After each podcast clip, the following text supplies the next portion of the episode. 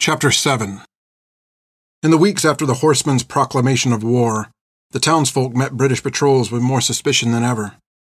People came to dread the sound of their stomping boots and the rattle of their shouldered muskets. Families called children indoors and watched from behind drawn curtains as they marched through town, armed with threatening glares and unspoken accusations. But otherwise, life went on much as it had before. The walls were up on the chapel, and all the major stonework was complete. Mr. Hickory kept Peter busy through every daylight hour, honing his carpentry skills as they raised the roof in the bell tower. Swinging around in the high rafters looked a world of adventure to Fin, but she didn't mourn the missing out as much as she used to. She enjoyed her days spent with Bartimaeus and jumped at any opportunity to play fiddle down at the river or to sit quietly in the bell tower of the old chapel so she could look out over the walls and see Peter dancing among the trusses of the new. Sometimes he'd spy her watching from his perch and smile at her across the gulf between. In addition to offering him an apprenticeship, Mr. Hickory had invited Peter to his house for dinner on several occasions, and Fin didn't have any trouble admitting she was jealous. Well, I don't see why I shouldn't be able to come with you. Well, it wouldn't be proper, Peter protested, though he couldn't point out why. It's a family dinner, Fin. If you came. What, I'd embarrass you because I don't powder my nose and wear a bonnet? She planted her fists firmly on her hips, and Peter eyed them closely, sensing she might let one fly at any moment.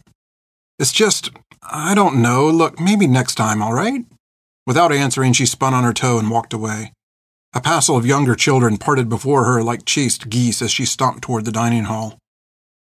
Whenever Peter was absent from the dinner table, Fin usually found out later that he'd been invited to the Hickories at the last minute. Foolishness if she'd ever heard it. As summer tumbled into autumn, the chapel was all but finished. The tower and steeple had been painted white, and the interior was furnished with pews enough to seat nearly 200 people. The sisters were in a constant state of excitement about the coming dedication ceremony, and even Sister Hilda beamed with pride when the subject came up. Reverend Whitfield promised to preach on the first Sunday of its opening, and Bartimaeus was looking forward to seeing his old benefactor again. To Fin's dismay, the completion of the new chapel meant the time had come for the dismantling of the old. The boys that had previously occupied themselves with the business of construction turned their labors to the reverse. Day by day, Fin watched the old chapel wither away. It was first gutted, and then stripped of its cypress boards and battens, until all that remained were the beams and rafters of a sad skeletal framework. On the day before the old chapel's final destruction, Fin and Peter stole away to the barely recognizable remnant of the bell tower to honor their secret place with laughter and call out of memory its role in so many of their pranks and games. Remember when Hilda caught you fishing during Sunday Vespers? asked Peter. He was smiling, and his eyes were quick and bright. The reminiscence transformed his usually reserved nature, and Fin sensed a lilt in his voice that she rarely heard. Fin threw her head back and cackled. Ha ha ha! She was going to switch me for calling her a smelly fishwife. And you ran all the way up here from the river with her chasing you and trying to swat you with your own fishing pole. Peter laughed and made mock swatting motions at Fin. Fin doubled over in laughter, wheezing and breathless. She couldn't climb the ladder, and you should have seen how her nose waggled while she screamed at me. And you were making faces at her the whole time. They laughed until they were red faced and could hardly breathe. Fin calmed her laughter and wiped her eyes to look out at the new chapel. She and Peter were suddenly quiet, and a wave of melancholy filled her and slowed her breath. I'm going to miss this. It's the only place inside the walls to find any quiet. Well, you'll have the tower and the new one. They don't have bells for it either. Well, then why build a bell tower? Fin rolled her eyes.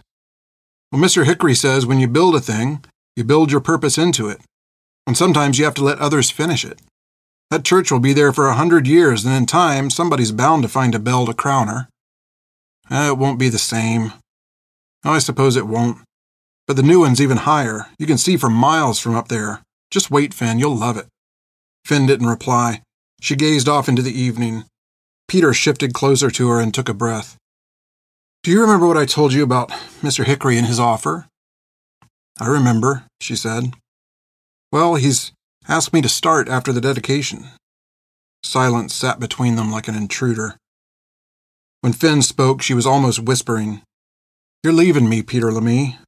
It wasn't a question. No, I'm not, Fin. It's just into town. You're leaving me for your own world, Peter. To start your own life, and I'll be here cooking chickens and wishing I wasn't. There's nothing for it, Pete. I'm never leaving this place. I'll be right here under Hilda's thumb, right where she wants me, and you'll be. She waved her hand at the horizon. Out there. She turned her head and refused to cry. Fin, Peter started, but she kept on. I understand, Peter. I've been watching orphans leave here my whole life, and never once saw one come back, not really. It'll be the same. You'll come for dinner once or twice a week at first, and then once or twice a month. Then I'll hear you've married some girl from Savannah, and then I won't hear any more at all. Fin looked away from Peter again and raised one hand to wipe her eyes. Well, what if I married some girl from Ebenezer?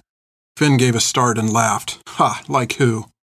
He didn't answer at once, and she ran through a list of all the girls she knew in town, trying to picture each of them with Peter. Each one she imagined seemed more preposterous to her than the last. As she ticked down the list in her head, she realized that Peter still hadn't spoken and was patiently watching her. Who else, Fin? he said. She balked at him with her jaw hanging. Then he grabbed her up and kissed her. She took his face in her hands, and she laughed and kissed him again and again and again. The next morning, Fin arrived at the dining hall before breakfast.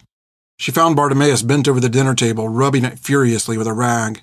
He muttered at the table as he tried to eliminate the scuffs and stains on the finish. Ah, bloody spots. Fin put her hand on his shoulder. Here, let me do that. You go on and get the fire started. Bartimaeus acquiesced with a grumble. Fin swiped the rag in the wax and rubbed it across the surface of the table, obscuring the finish with a cloudy film. She picked up a clean cloth and buffed the wax off to bring out the luster of the wood. She could see her reflection in the table. It rippled and distorted with the subtleties of the wood, almost but never quite a perfect picture. Fin thought that if she rubbed hard enough and long enough, maybe she could force a true reflection to reveal itself. She and Peter decided not to make any mention of their intentions, at least not until Peter had worked with Mr. Hickory long enough to settle into his new position. Fin didn't mind the wait so much, but the thought of being cooped up in the orphanage without Peter depressed her. The promise of living together with him on their own was motivation enough, however, for her to endure a hundred nose wagglings and cook a thousand chickens. She would wait. However long, however hard, she would wait. She finished off the table, not having cleared the marring on her reflection to any noticeable extent, and went to help Bartimaeus cook. After breakfast, she sat on the porch and watched the last of the old chapel brought to the ground. With a thunderous tumult, the bell tower came down in a heap of rubble, and her corner of solace disappeared forever.